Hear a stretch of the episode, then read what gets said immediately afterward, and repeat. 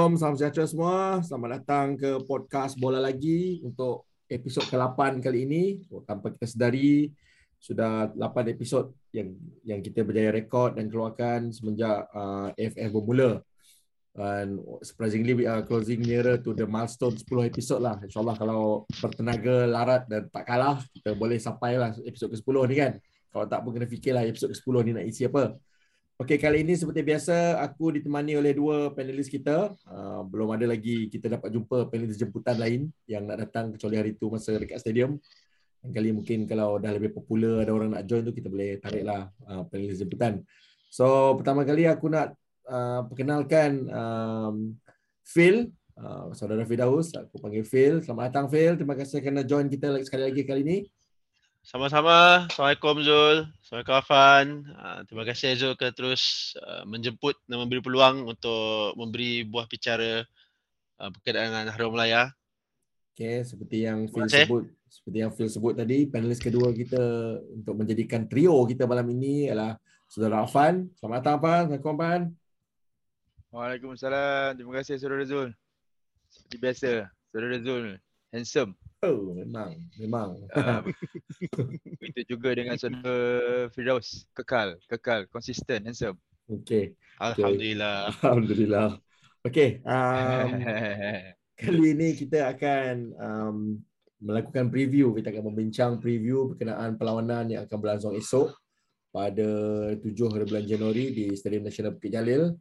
Uh, perlawanan separuh akhir pusingan pertama iaitu melawan Siam Uh, seperti perlawanan-perlawanan sebelum ini, kita akan cuba uh, mengupas uh, preview berkenaan dengan dengan lawan kita lah. So untuk lawan kita esok hari mungkin kita akan bermula dengan um, perlawanan-perlawanan yang pernah berlangsung sebelum ini di antara Malaysia dan Siam. Okay, uh, mungkin apa atau Phil nak mula dulu apa yang kita tahu pasal rekod apa yang kita boleh lihat uh, berkenaan dengan rekod pertemuan Malaysia dan Siam sebelum ini.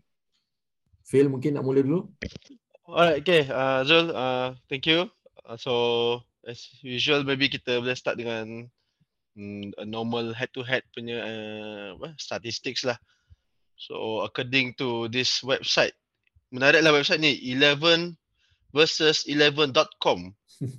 Okay, kita uh, rekod pertemuan semenjak 1950, 1959 kita dah bertemu dengan Thailand 112 kali. Wow, banyak sial. 112 kali eh, kita lagi, menang. Lagi, itu lebih banyak daripada Singapura itu kan? Ya, yeah, lagi banyak dia oh. dengan Singapura. Do kita ingat perseteruan dengan Singapura tu dah kira dah epic kan. So apparently lawan Siam ni lagi banyak. So kita menang 41. Wow.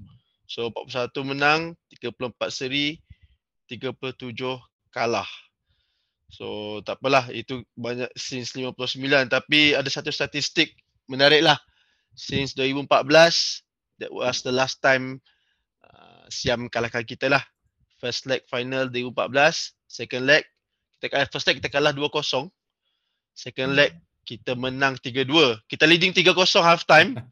Uh, sedikit lagi nak menang. Uh, pilih uh, apa berkemungkinan berpeluang nak menang buat kejutan comeback. Tapi second half tu hmm, Pablo Dola maybe dia tak ready kaget, kot. Kaget. nak lead. Ah uh, terkejut kot leading 3-0 so kau ada kapan kat stadium match tu? 2014 tu? Lawan Siam kau ada? Final second leg. kan Oh tak tak tak aku tak ada kat stadium. Aku tak ada kat Malaysia pun. Hmm, wow. Aku aku on duty Uh, okay. Feel, feel aku tahu pergi. Off station, off station. Tapi aku tak ada. Feel, oh. feel aku tahu. Kita kita menang game tu, uh, kita menang 3-2 lah tapi kita kalah aggregate uh, 4-3. So first leg tu adalah kali terakhir actually uh, Siam kalahkan kita dalam masa the last 8 years. So ada 6 pertemuan since 2014, 4 menang, 2 seri. So tu rekod rekod pertemuan terkini antara kita dengan Siam. Yang yang itulah yang menariknya lawak lawak kita ni kan. Every time kita lawan Siam ni Siam ni power macam mana pun terror macam mana tu macam mana pun when it comes to lawan Malaysia dia jadi kalah bulu kan. So rekod tu betul lah betul lah dengan lawak kita ni kan. Dengan gurauan kita yang Siam ni terror macam mana pun dia akan kalah bulu kita kan. So harap esoknya tapi, tapi Uh, recently kita ada lawan Siam kan yang this year ada, eh uh, sorry 2022 yang yang kita seri satu sama lepas ah, kita itu satu sama nanti uh, dia pergi penalti shootout dan kita kita menang. Itu game Kita apa? menang Shihan. Tu Kings Cup. Oh, Kings Cup. Kings Cup. Ah, Kings Cup. betul. Piala Raja Siam. Okay, okay, okay. Betul, betul, Hmm. betul. Patutlah Oh, yang masuk final kan? Rekod dia- pertemuan. Ah, kita masuk final dan kita kalah dengan Tajikistan. Turkmenistan. Aku rasa kita Tak kalah lah. dengan Central, ah, Central Asia lah, Central Asia. Resist. lah. Central Asia punya team. Um, so, ba- Bukan ba- aku basic, rasa basically re- rekod pertemuan terakhir tu di Thailand dan kita bo- boleh uh, seri dan menang penalti ah, dan aku kira overall kita menang lah kan. So itu adalah kekuatan yang kita ada sekarang lah. Sebelum kita berdepan dengan uh, Thailand di Bukit Jalil Sabtu ni. FIFA Hmm, ranking, and FIFA ranking Thailand tu apa? 111. Wow, menarik. Hmm, Jauh jauh di di atas kita lah kita buat 145. Oh, So the last time kita jumpa Thailand di Bukit Jalil was 2019 je lah. Qualifier. Oh, Ah, tu Big prime- Prime Cheng Ho. Uh, prime Tang Cheng Ho tu rasanya Prime Prime Best Brandon team lah. Prime Brandon Kan. Prime Mamadou Sumare. But- Dan di dan di Dubai kita menang. di Dubai kita menang. Ah, okay. Hmm. So, kita Ah, boleh tapi tapi di Du- tapi di Dubai tu bukan kayu pengukur sebenar lah sebab aku Hmm. rasa masa tu Sem- uh, Thailand hmm, pun tak boleh hantar pelemahan. Ah. tak boleh hantar squad yang betul-betul kuat. Ada COVID, uh, ada tak dapat pelepasan, ada some logistic issue lah. So Tapi kiranya 2019 Brandon Gunn, Mamadou Sumare. Yang tu kita, itu kita kena ingat. epic.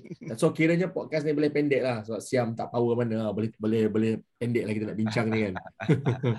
Itulah bincang-bincang biasa dah bincang pasal rekod tak kalah ah, dia Ha betul. boleh That's- jadi that- jing lah. Ah, boleh jadi jinx betul betul. okay. So, So- tak apalah. We'll see how, we'll see how. Okay. So based on the previous result, based on historical result, based on performance Siam juga sepanjang AFF ni. So sebenarnya most team yang ada dekat AFF ni, especially yang empat-empat yang ada dekat semi-final sekarang ni lah, kita boleh katakan mereka pada uh, level yang lebih kurang lah. Tak ada, walaupun Vietnam kalau tengok ranking dia, top 100 FIFA kan. Tapi when it comes to lawan tu sebenarnya, macam tadi, sebentar tadi dia lawan Indo kan, lawan Indonesia kan. Tak ma- ma- memang boleh makan lah kalau dia main macam tu pun kita je yang hari tu silap kan. So Hmm. no- nothing nothing to be nothing to be worried about lah. Tapi macam Phil cakap tadi lah the moment kau cakap pasal benda-benda yang yalah rekod ni semua everything memang jinx lah. kan. Tak tak apalah kita kita tengok kita tengok esok lah macam mana. Okay, so enough with that. Kalau kita nak tengok agenda seterusnya, kita punya um, approach, approach kita ni kan, kalau yalah, rasanya dah dah dah banyak kali dah kot uh, KPG ataupun tim tim uh, support team coaching staff KPG sendiri yang memang dah tengok dah khatam dah buat video analysis untuk Siam ni kan. I think with the available uh, squad KPG boleh pilih kan. Kita ambil kira suspension kita ambil kira injury kita ambil kira uh, tahap kecerdasan pemain. Uh, korang nak kira aku tanya apa nak apa start lah. Apa rasanya formation yang KPG akan turunkan esok? First leg Bukit Jalil semifinal apa approach dia untuk perlawanan ini Pan kau rasa Aku rasa dia tak akan banyak berbeza lah dengan apa yang kita gunakan masa bertemu Singapura. So rasa uh, dari segi taktikal akan lebih kurang sama 4-3-3. Cuma yang aku uh, rasa macam tak berapa yakin ataupun tak berapa sure adalah uh, kesebelasan kes, kesebelasan utama.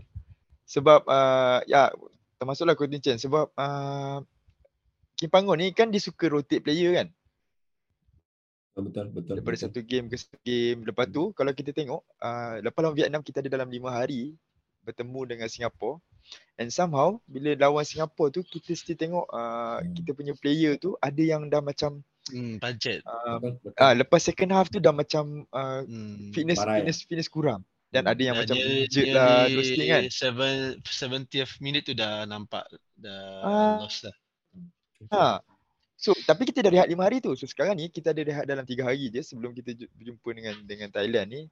So aku rasa lagi menguatkan lah aku punya punya uh, teori ataupun telaat aku ni mungkin akan akan ada rotation lah. Tapi mungkin tak banyak.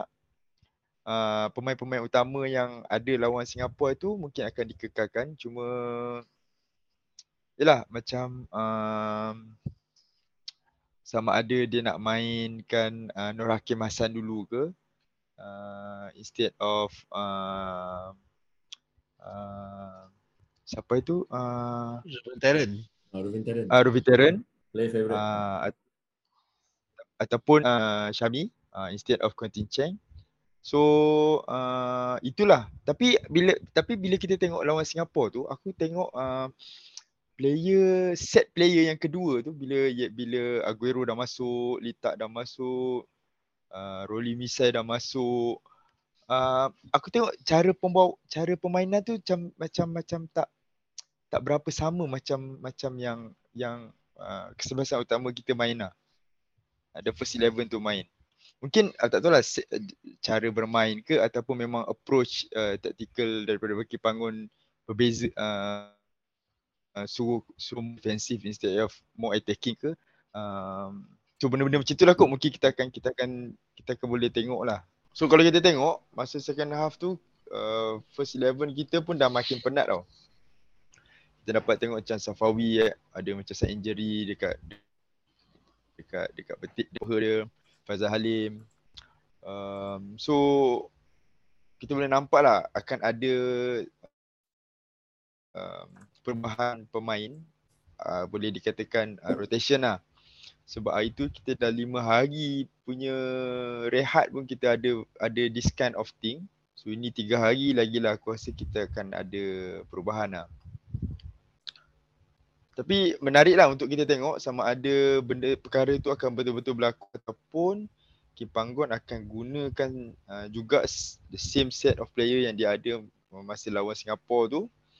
Tapi untuk first half saja cari goal whatever. Bila dah dapat gol 2 3 mungkin dia akan rehatkan dan mainkan uh, player-player lain lah. Okay, faham, faham. Itu yang, yang itu yang yang yang aku dapat tengok lah. Sebab aku, aku sendiri pun perasan masa lawan Singapura hari tu tak payah cakap lah second half. Aku rasa like 15 minit, 20 minit uh, apa 20 minit pertama tu masa defense, masa ball was being played at our defense tu dah nampak Darren Lock dengan tu dah mencangkung dah dah. Awal-awal tu pun dah dah dah tercungap-cungap dah sebenarnya. So memang ada Uh, worries. view view view from the stand ke? uh, view from the stand nampak lah kan. Tapi- oh, okay. ag- agak worrisome lah at that point pun dah worrisome. Tapi tak apalah rasanya. Yalah that's the nature of tournament yang short short period ni kan. Like macam high high pace football being played in such a short period of time kan memang diketahui akan macam tu lah. Memang recovery memang key lah after post match semua everything kan. Tak campur lagi dengan before this ada travelling semua pergi Vietnam kan. Lepas ni nak pergi Bangkok pula memang recovery tu memang something yang team nak kena tengokkan lah Okay, uh, Phil, you have anything to add to that, Phil? Uh, pro- probable, Ah, okay, probable so- formation and probable 11. kah? Main dua leg ni simple. Kalau kau home, skor sebanyak mungkin jangan tembus. So, rasa itu Dan memang kita dah tahu, kita dah tahu ke away goal ruling macam mana? apparently there is lah. Ada away goal ruling. Kalau ikut ni lah uh, pencarian di internet tadi. Sebab buka kat website AFF official nothing mention about it but then the next best source tu macam mention about away goal lah. So let's say lah, kita assume ada away goal. Uh, skor buat sebanyak mungkin jangan tembus. So kalau kalau ya setuju kan Afan ni pasal freshness tu maybe ada a few changes but uh, aku tak rasa Kipanggu akan buat drastic changes lah just to keep the momentum going. After all dia kena feel the best uh, apa 11 yang dia ada lah. Uh, ni dah semi final kan? So kalau ada changes pun Coutinho kena main. Uh, apparently Azam Azmi Murad dua game suspension. So ini termasuk game kedua kan? So And, and, any news sebenarnya on Jimmy? Jimmy availability ya? Hmm, I don't think he's playing sebab yang nampak gambar training tu pun apparently is just uh, training solo. So he, he didn't join the group training pun. Even even even if we make it to final ke? Final hmm, sebab Ha, itu bertongkat kan kan nampak gambar pun so Hmm. anything yang bertongkat ni agak agak agak serius Yeah, kot so- jadi Betul. just that Betul, maybe boleh dia pakai jersey tu uh, supaya boleh duduk bench je lah kan Okay, Aku baca so- itu pun macam dia dia dah out of from this tournament lah. Dia tak akan main Tournament aku lah. tournament ni kot. Okay, okay, so we are So, clear on that. Empat tiga-tiga kita maybe kalau ada changes pun left back lah kot. Uh, the veteran apa Hakim Hassan or Fazli Mazlan for the veteran. Tapi kalau start pun maybe Hakim Hassan, Fazli Mazlan most probably dia akan simpan kot untuk second half main tiga centre back. Uh, that's probably keep Anggu punya approach kot kalau main defensive ke. So yang Just yang yang the- yang kekal yang kekal is uh, your Darren Lock, your Ah, I think the rest yang yang atas enam tu they work well together, uh, especially the first half kan. So talk- talking about not conceding tadi, uh, kita tak boleh buat silly mistakes lah. Uh, itu big no no lah. Kena fokus throughout the game. Hmm. Uh, after all kita jumpa Siam kan. Uh, memang Dengan not de- for, dengan set defender yang kita ada tu aku rasa Yeah. memang uh, memang memang agak mencabar benda tu. Tapi Mendebarkan uh, lah, puan aku mendebarkan. Lawan Ha. Singapura, ha, puan aku lawan Singapura uh, dia dah tunjukkan yang dorang dorang ada dorang boleh buat, dorang dorang dorang berdisiplin lah untuk masa lawan Singapura tu mungkin yang satu gol tu sepatutnya aku tak rasa patut diberikan lah kan. Aku rasa macam uh, macam silly mistake lah untuk kita lepaskan gol lawan Singapura tu tapi overall aku rasa diorang dah dah dah mampu lah nak nak nak tahan asakan daripada uh, Siam lah. Okay. Sebab aku key aku aku rasa defender ni dia macam kalau kau ada very strong uh, centre back uh, satu karakter yang kuat uh, kau boleh control the whole uh, back four tu lah. So kita kita kita dah tahu yang apa um, the the probable uh, 11 yang mungkin KPG akan turunkan. So we talk about the the importance of of of making sure our rear are airtight kan, tak tembus sebab due to away goal ruling kan. Uh, so we aware of that dua benda tu. So now siapa yang akan menjadi uh, kata orang duri dalam daging kepada kita dari tim Siam? Siapa yang yang yang kita patut katanya man to watch lah. Phil mungkin atau apa siapa dulu? Ah, okay lah yang okay Siam kali ni saya squad yang yang still kuat lah bagi aku. Tinggal lagi dia miss uh, ni lah of course dia punya Messi ya. Canatip sang crossing tak ada. And dia missing out couple of dia punya apa young player lah yang so called prodigy uh, apa ni Supacak dengan Supanat Menta. Supanat ni Lukman Hakimnya batch eh uh, dengan Sup, uh, dengan Supacha Jaidet. Uh, dua-dua tu tak ada as uh, attacking doang. But then uh, kita harus ingat Tirasi Dangda is still around lah. Hmm. Tirasi Dangda berumur 34 tahun still scoring for fun at least kat ASEAN region sekarang top scorer with 5 goals. So the man to watch obviously is Tirasi Dangda and dia punya captain is Tiraton uh, apa dah Tiraton Buen Buen Buen Pata. Dia usually main left back tapi nampak gaya dekat dekat AFF AFF ni dia banyak main DM lah. Dia apa deep lying playmaker. So there's uh, th- those are two players lah yang kita kena pay attention sikit. Another one is apa nama uh, ni uh, midfielder lah playmaker dia.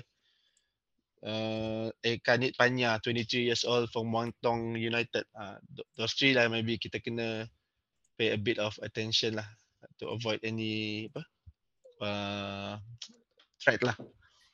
Uh, when when when we talk about Siam ni for the past few games yang yang yang orang dah main kan daripada group stage and everything tu yang mana game yang korang sempat tengok ke highlights ke yang ataupun reports yang korang sempat baca analisis or analisis pasal match-match kan.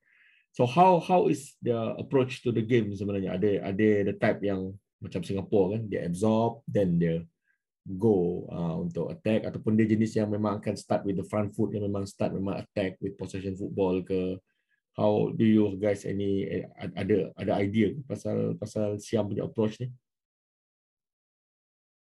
Apa? Kalau tengok from the number of goals scored memang uh, very, a very attacking team lah. So kalau tengok formation most probably dia main 4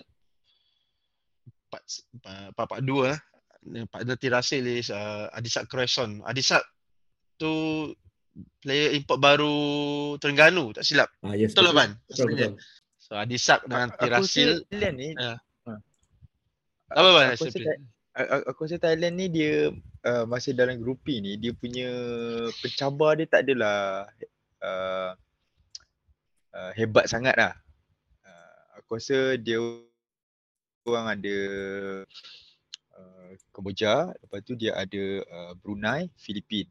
So Filipin yang sekarang ni aku tu tak, tak macam Filipin yang kita kan. tengok sebelum uh, ni lah. So hmm. the only one yang mencabar dia hanyalah Indonesia. So aku rasa gol-gol yang uh, jaringan besar apa semua tu adalah melawan pasukan-pasukan di ranking yang lebih rendah. Tapi bila aku tengok uh, game yang masih dilawan Indonesia tu, uh, to be honest aku rasa Indonesia boleh menang game tu. Easily. Uh, Thailand main 10 man kan hari tu? Ha. Dia Thailand main Ha, and then, and then, man, Thailand. Dan, tapi uh, uh, Indonesia tak convert dia punya chance. Hmm. Kan Indonesia ada yang, yang boleh tengok. Ada yang open goal yang dia miss lagi kan. Dia, yang open goal tu uh. yang dia miss. Aku rasa kalau kalau that kalau that that opportunity tu dia dapat uh, apa? Complete kan, uh, convert kan, aku rasa game tu dah berubah lah, totally berubah. Tapi somehow uh, ada chances yang ya, ada apa?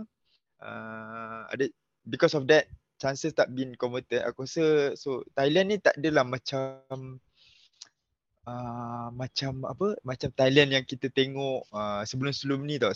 Macam maksud aku maksud maksudnya masa terasi muda sikit. Uh, macam itulah sebab sebab orang ni macam squad tua lah bagi aku. Dan player-player utama dia tu tak ada so dia macam kurang kurang kurang ada sensasi lah. Compare dengan Vietnam. Kalau kau nak compare dengan uh, dekat dekat dekat mana ni aku rasa kalau compare dengan Vietnam itu lagi sensasi lah. Faham faham Okay, so kalau kalau itu threat yang yang kita patut contain kan, threat yang kita patut identify, yang kita patut manage lah in order to make sure yang kita keep it tight at the back kan. Um, uh, satu yang yang aku nak nak nak cuba point out di sini lah. Bukan point out macam nak nak nak bawa bincang lah. Point yang pasal kita punya tiga serangkai captain ni kan yang kita punya trio captain ni tadi kan. Yang before tournament ni start uh, KPG announce dia ada tiga captain uh, which is uh, Faisal Halim, Pawi dan Brendan Gunn my captain our captain. Kan? So uh, nampak lah during the group stage hari tu he did KPG did rotate the the the captaincy lah. Which is macam feel pernah petik sebelum juga. Which is weird lah kan? Orang rotate player kan? Orang rotate the the the actual first 11 kan? Tapi KPG not only dia rotate team dia dia rotate uh, captaincy dia kan? So aku rasa uh, setakat inilah ia menampakkan kesan yang positif lah kepada pasukan kita nampak bila Fazal Halim tu jadi jadi jadi, jadi captain nampak macam it uh, ada extra spring on his on his uh, uh, on his step kan on his running kan macam lebih-lebih bersemangat. Aku rasa itu yang menyebabkan Pawi ada extra boost last game tu juga. Sebab dia captain kan. Captain lawan Singapore pula kan lawan Singapura pula. So that might contribute lah kepada kepada performance player kita lah. So apa komen Phil? Apa komen kau Phil pasal pasal rotation Alright. captaincy ni? So bin bah dah memerhatikan uh, approach Kim Panggon ni not only FF actually waktu uh, tournament bukan tournament eh ada before this pun dia name captain dia a, a trio lah instead of a, a, a single captain so I'm just uh, aku just pick contoh lah yang aku tahu ialah of course my Liverpool lah kan hmm. so Liverpool dia actually dia, dia, dia Liverpool actually ada uh, a players committee lah uh, among so-called elders lah so of course kalau dalam tu uh, they used to have uh, kan you said now they're having Henderson, uh, Milner, uh, Virgil. So recently dia tambah dua ahli baru uh, iaitu Arnold uh, Robo. And tak silap salah lah. So six of them ni kira jadi macam core players lah uh, among among the the squad. So rasanya lah rasanya Kim Panggon ni dia nak do something similar. Uh, tapi ya uh, dia go beyond lagi dia not only name uh, elders tu tapi dia actually rotate the actual captain tu when they play together so itu memang sangat rare lah kita tak nampak ni dekat club level contohnya kalau Henderson main sekali dengan Mil Millie kan. Tak adalah kita nampak Millie jadi captain hari ni, next game Anderson now. Doesn't happen that way lah kan. Tapi Kipanggun ni, yalah, mungkin dia nampak macam mana style players ni ke, attitude dia ke, approach dia kan. So maybe that's the reason tengok, okay, why don't I rotate my captains just for them to take uh, equal accountability, equal responsibility. Uh, there's yang macam Zul cakap ni lah, which actually led to them apa extra push or motivation. Luckily lah, luckily player-players ni dia took up the challenge lah well kan. So which uh, help them to to boost their game. Tu je lah kot maybe my my my intake on that. Pan kau ada pan apa-apa nak nak nak nak tambah ke ataupun tak setuju dengan dengan point Liverpool tadi ke? aku tak nak, aku tak nak pergi lah, jauh. aku, tak nak, aku tak nak pergi jauh kepada Liverpool. Tapi aku rasa uh, aku tengok bila bila ada uh, tiga kapten lah kita kata kan dekat atas padang. Uh, masa masa game lawan Singapura tu. Uh, Safawi mula-mula start lepas tu dia pass ke Fazal Halim lepas tu last sekali Brandon Gunn. So semua orang tu dapat. Betul betul. Lala semua jadi kapten dah satu game itu lagi Ray so, itu itu yang yang yang sangat menarik lah bila kita tengok lawan Singapura tu. And bila kita tengok benda tu berlaku aku rasa um, uh, salah satu sebab kenapa Kim Panggung letak uh, tiga orang sebab aku, aku rasa kalau uh, Panggung masa awal dulu dia ada, dia ada umum juga uh, Dion Cruz pun one of them. Betul dia betul betul. tapi uh, kadang-kadang ada Fariza ke kan masuk list. Uh, sebab, sebab Cruz tak join this a this cup so ada tinggal tiga je lah. So aku rasa tiga ni adalah tiga player yang uh, dia paling harapkan untuk perform dan boleh guide the junior. So Kon kalau kau tengok dekat uh, yalah Fazal Halim dia punya force dia untuk untuk score. Safawi is the force untuk dia gunakan segala pengalaman dia untuk bantu assist whatever. Brandon Gunn sebab banyak player Selangor pula kebetulan dalam team ni memang dia lead dekat Selangor so dia akan manage uh, those people budak-budak Selangor. So, aku rasa ha, budak-budak Selangor dekat dalam uh, Adimah Melaya ni. So aku rasa memang memang digunakan segala uh, kelebihan resource uh, knowledge. Resource ah uh, resource yang dia ada tu untuk untuk ni lah untuk dia dia dia meet dia punya the main objective. Tapi before ni never see kita tak pernah nampak kan coach coach Malaysia buat similar approach. Adalah aku tak pernah tahulah. Ha, ni kira rare lah. Selama ni, um, selama ni memang is either ideal or Farizal, right? Itu hmm, Farizal, kita, hmm. dalam 10 tahun yang kita tengok ni lah aku rasa. So, tapi itulah ya, itu yang benda baru lah. So, aku pun rasa ha. benda ni menarik kan. yang aku rasa perlu kita highlightkan lah biar ialah pendengar kita, penonton kat luar sana perasan lah benda ni. This is new. Dia, ni benda yang baru, ni benda yang menarik dan looks like it's giving a positive result. So, kalau betul it's giving a positive result something yang kita betul ialah raikan lah kan okay so that's setuju, our setuju. that's our take on the team yang akan turun ke padang esok uh, belah Siam dan belah kita juga. So kalau ialah macam rekod pertemuan pun dah berjumpa beratus kali kan satu lebih kali since 1958 kan. So rasanya memang kita dah tahu dah asam garam Siam ni. Tapi kalau spesifik untuk melawan Siam, spesifik untuk tournament ini, spesifik untuk separuh akhir kan, apa rasanya, apa aku tanya kau dulu, apa rasanya um, yang kita boleh ambil daripada perlawanan peringkat kumpulan yang kita uh, went through sebelum ini kan, Singapore, Laos, Myanmar, Vietnam, lawan semua ni kan, apa pengajaran yang kita betul ambil supaya kita boleh pakai lah untuk lawan Siam ni nanti untuk mengelak untuk memastikan persembahan kita ni lebih lebih lebih mantap lah. Apa apa apa yang apa yang kita boleh ambil daripada group stage punya performance pan.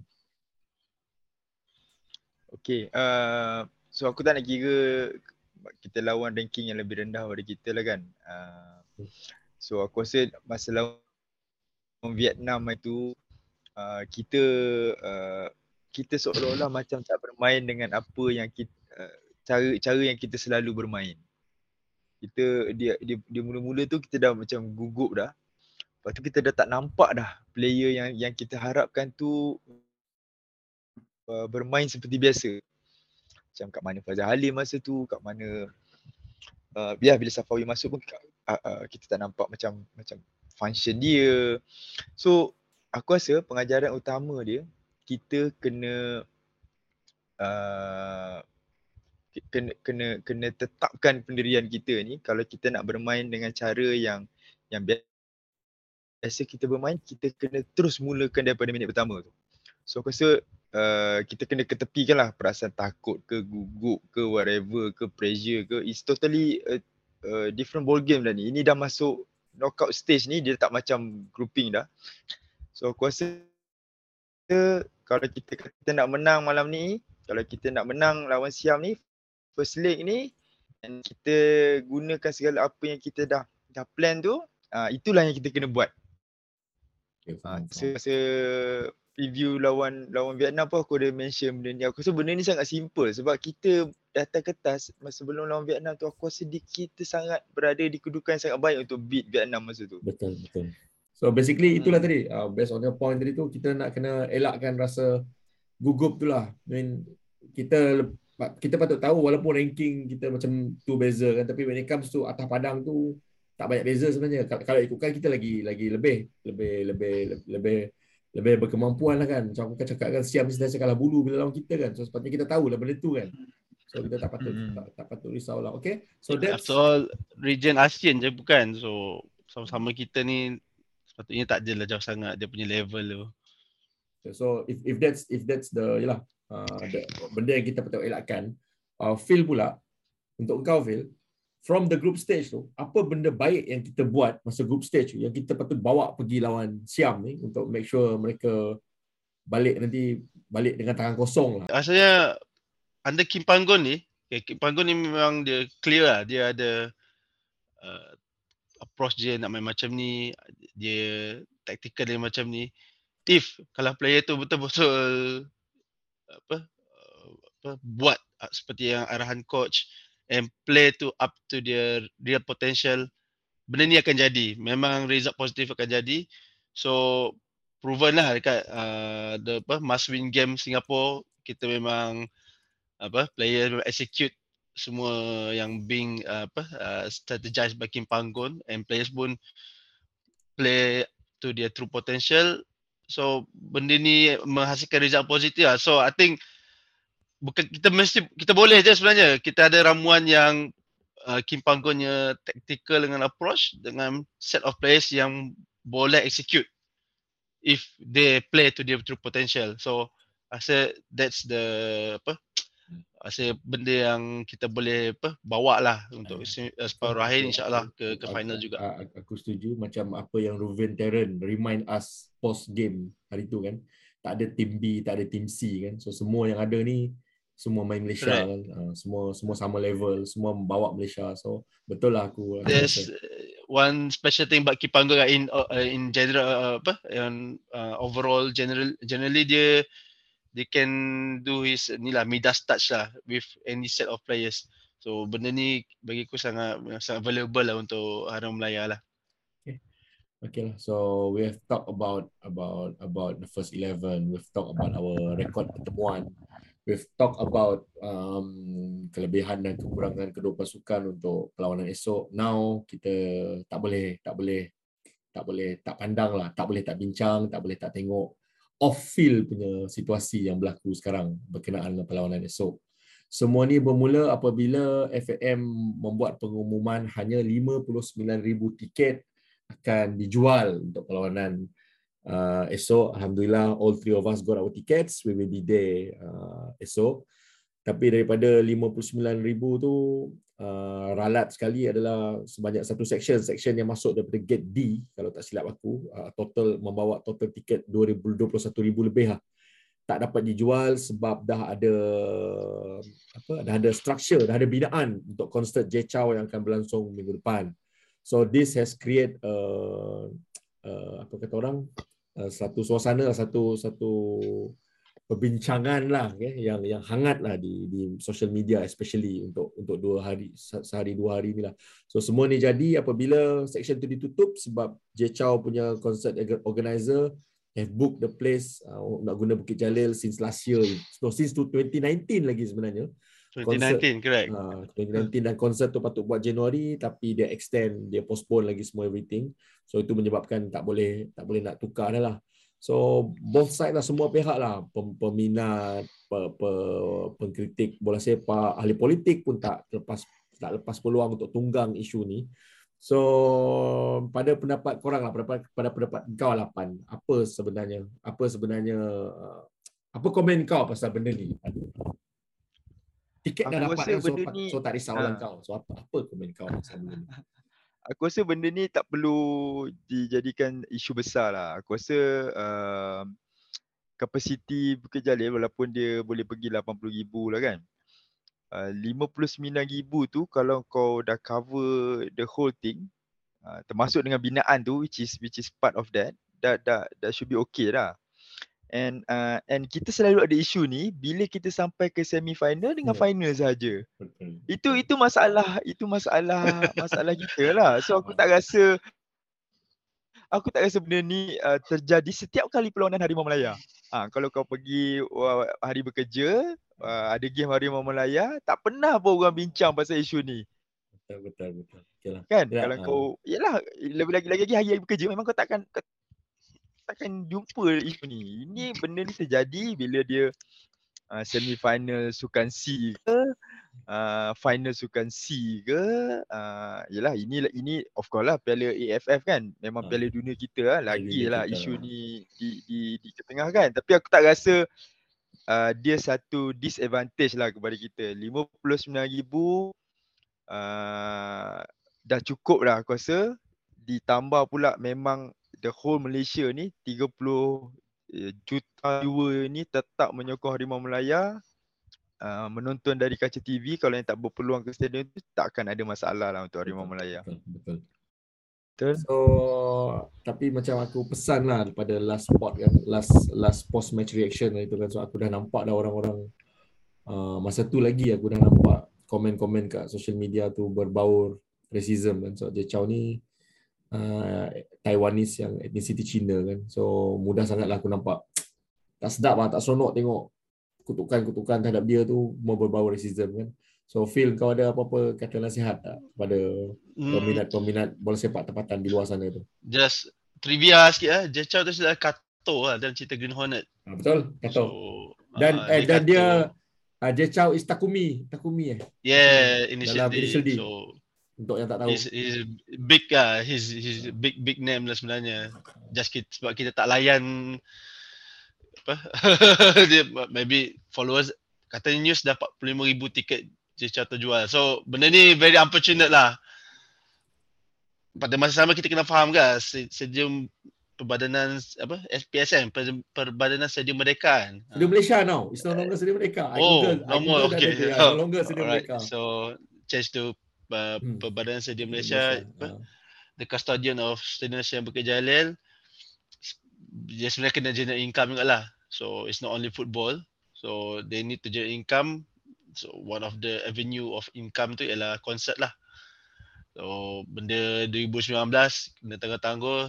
Um, very unfortunate dia clash dengan so biggest game of the year so far. Uh, so unfortunately 29,000 missing out. But then 59,000 no problem. We can still create hell lah dekat Bukit Jalil so. It's, it's, it's interesting sebenarnya. Uh, aku ada baca the other day um, siapa nama manager coach favorite kau pan? Vietnam tu? Hmm, Pak Han Sio Pak Han Sio uh, Pak Han Sio he actually quoted tau tak yang when he was in Jakarta tu dia cakap dia rasa Uh, laki lah dia tak laki. jumpa Malaysia. Uh, laki tak jumpa Malaysia sebab kalau jumpa Malaysia dia kena berhadapan dengan 80 ribu orang. Hmm. Even Coach Siam said uh. similar thing lah along the line of uh, sama Coach Siam Mano, Mano Paul King. Uh. Mano Paul, Paul King, King cakap. Paul King, Paul King cakap uh, nasib baik ada coach uh, nasib baik ada coach nasib baik ada konsert J Chow lah. So katanya sebab uh, kita tak boleh nak dapat full house but then aku yakin lah 59,000 ke 30,000 ke betul, kita betul. still can aku, kita still can betul. create create the, the the the right atmosphere lah to to to send shivers to our opponent lah aku pun yakin lah all 59,000 will will lend their voices will play their role yeah correct correct termasuk lampu flashlight torchlight handphone kapan jangan on awal bukan Oh, on minit 81 82 Aduh. on minit 89 tolong Benda tu basic kot. Tunggulah. Aku tunggu air angkat. ni mula-mula nampak Angkat. kan, apa hal ni Short time kan? Kan relax, kapur kapur lekir kena start main relax. Kena kontrol kat Eh, tau. itu- Sambil dia nak buka lampu tu. Itu education pertama kami kepada pendengar-pendengar yang turun ke stadium esok. Jangan on lampu flashlight handphone tu terlalu awal. Minit 81 82 terlalu awal. 89 aku tunggu ref angkat berapa lagi masa minit tinggal. Itu je time yang boleh di on kan lampu. Itu peringatan pertama. Ah, Peringatan okay, Pan ada apa-apa Pan? Peringatan kepada ekor Harimau Melaya yang akan turun esok. Nasihat-nasihat yang akan turun esok. We're talking about weekend. 59,000 orang yang akan datang. Traffic, ah, logistik manusia, burger RM5 kan. Semua-semua itu akan akan bercampur esok. So ada apa-apa ada apa-apa nasihat tak untuk untuk peminat kita Pan? Aku rasa satu satu nasihat utama ni lah apa sampah sampah. Ah Setuju, setuju. Ya, kita jangan buang sampah lah. Sampah buang di tempat yang sepatutnya. Ah, kalau kita rasa tempat di sepatutnya tu pun dah dah melimpah, dah tak boleh nak tampung dah sampah kita tu, kita bawa balik lah Tak sampah payahlah kita. tu. ah, tak payahlah paksa-paksa kan. Ah, oh, Ah. better still masing-masing bawa lah plastik kecil ke kan. So, bolehlah letak sampah betul. masing-masing. Ah, kalau nampak tong sampah tu dah over spill, janganlah dipaksa juga kan. Ah, just carry it somewhere and eh, buang ke tempat lain lah. Betul. Dan satu Lagi lagi, satu ni tempat duduk. ah, aduh. hmm. Rasanya Tempat duduk nanti akan Kalau boleh ikut nombor lah kan. tu. Betul. kalau boleh ikut nombor lah. Dan dan Kau masuk ah, panggung wayang elok je follow kan tempat duduk kan. betul. Pergi stadium macam eh hilang dah semua the civic mindedness hilang akal lah. Macam tak reti pula kan. Naik bas ke naik kapal terbang elok je kau follow sitting number pergi stadium dah jadi macam orang lain. Dah tak tak ikut tempat duduk bawa sampah lagi kan. so please lah ya itulah aku echo Afan punya nasihat dia lah two major things ni ialah uh, sampah dan tolonglah duduk ikut nombor masing-masing supaya kita tak Hmm. menyusahkan orang lain. Betul. Lagi Yes, satu kalau kita- kalau kita kalau kita dah tak ada seat macam dekat tangga ni sebenarnya bahaya tau untuk kita duduk. Sangat sangat betul. Ke- Kenapa tangga ni Hmm. bahaya? Sebab tangga itu adalah jalan masuk dan jalan keluar lah ke tempat Betul, duduk dan ke, ke, ke, betul. ke pintu pagar. So kita kena uh, uh, ya semangat kita nak tengok bola tu. Tapi kita kena fikir juga uh, dalam dalam keadaan-keadaan kecemasan ke whatever, tangga tu memang uh, the only way ataupun jalan keluar kita untuk kita keluar daripada kawasan tu. Betul, So, setuju, setuju. Ramai kalau kalau kalau nak duduk di tangga pun mungkin yalah kalau boleh elakkan tapi kalau kita terpaksa duduk, duduk pun mungkin ada satu row sajalah kot. Tak boleh lah macam kita penuhkan tangga tu macam kita duduk kat seat biasa. Aku rasa Itulah, habis ni satu lah. Pihak PSM lah kena main peranan apa, hire lah a proper functioning marshal. Hmm. Oh, So itu kita punya ni, kita punya yalah peringatan-peringatan kepada orang ramai esok lah. Aku rasa that should cover semua topik yang kita patut cover hari ni lah uh, untuk sebagai preview perlawanan kita esok melawan Siam. So kita dah cover rekod perlawanan, kita dah cover rekod pertemuan, kita dah cover first 11, kita dah cover uh, threat from both teams, kita dah cover pasal yang paling penting tadi rotation captain kita tu yang yang kita rasa memberi advantage kepada pasukan Harimau Melaya sebenarnya yang tak banyak di, disebut oleh pihak ramai-ramai banyak pihak. So kita highlightkan pasal captain rotation tu. Kita juga ada highlightkan sebenarnya we have all the tools that is required untuk make sure kita menang esok dan menang masuk ke final terus. So kita dah cover tu. Kita pun dah cover pasal peringatan-peringatan untuk fan yang datang esok pukul berapa nak datang, mana semua apa patut buat, jaga keselamatan, sampah semua everything. So that should be it lah sebenarnya. So untuk engkau Phil, uh, ada apa-apa pesanan tak? I give you maybe about one to two minutes just to wrap up.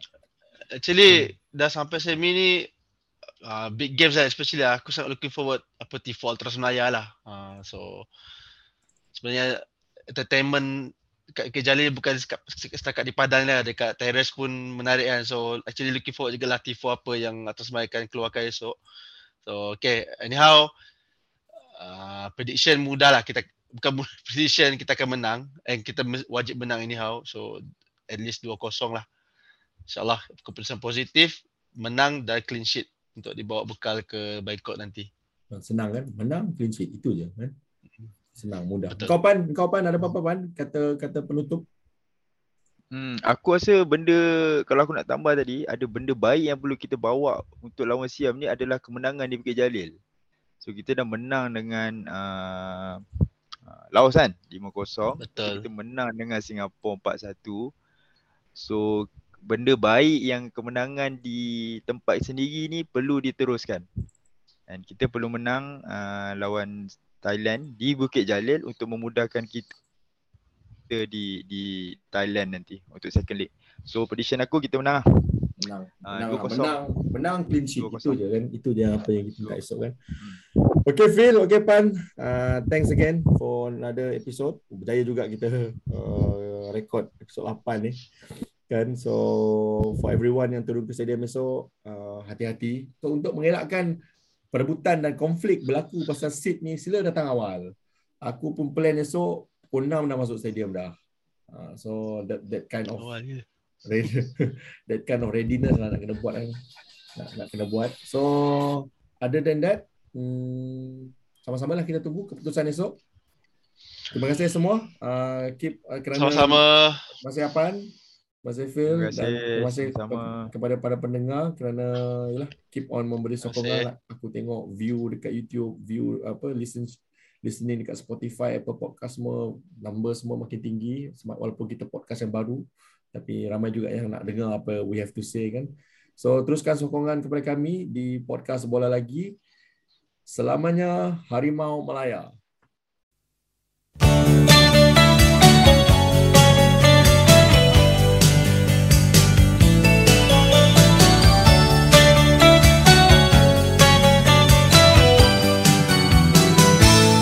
สบายสบาย ถูกใจก็คบกันไป เพราะฉันเป็นคนไม่สนอะไร ไม่เคยคิดกวนใจใคร สบาย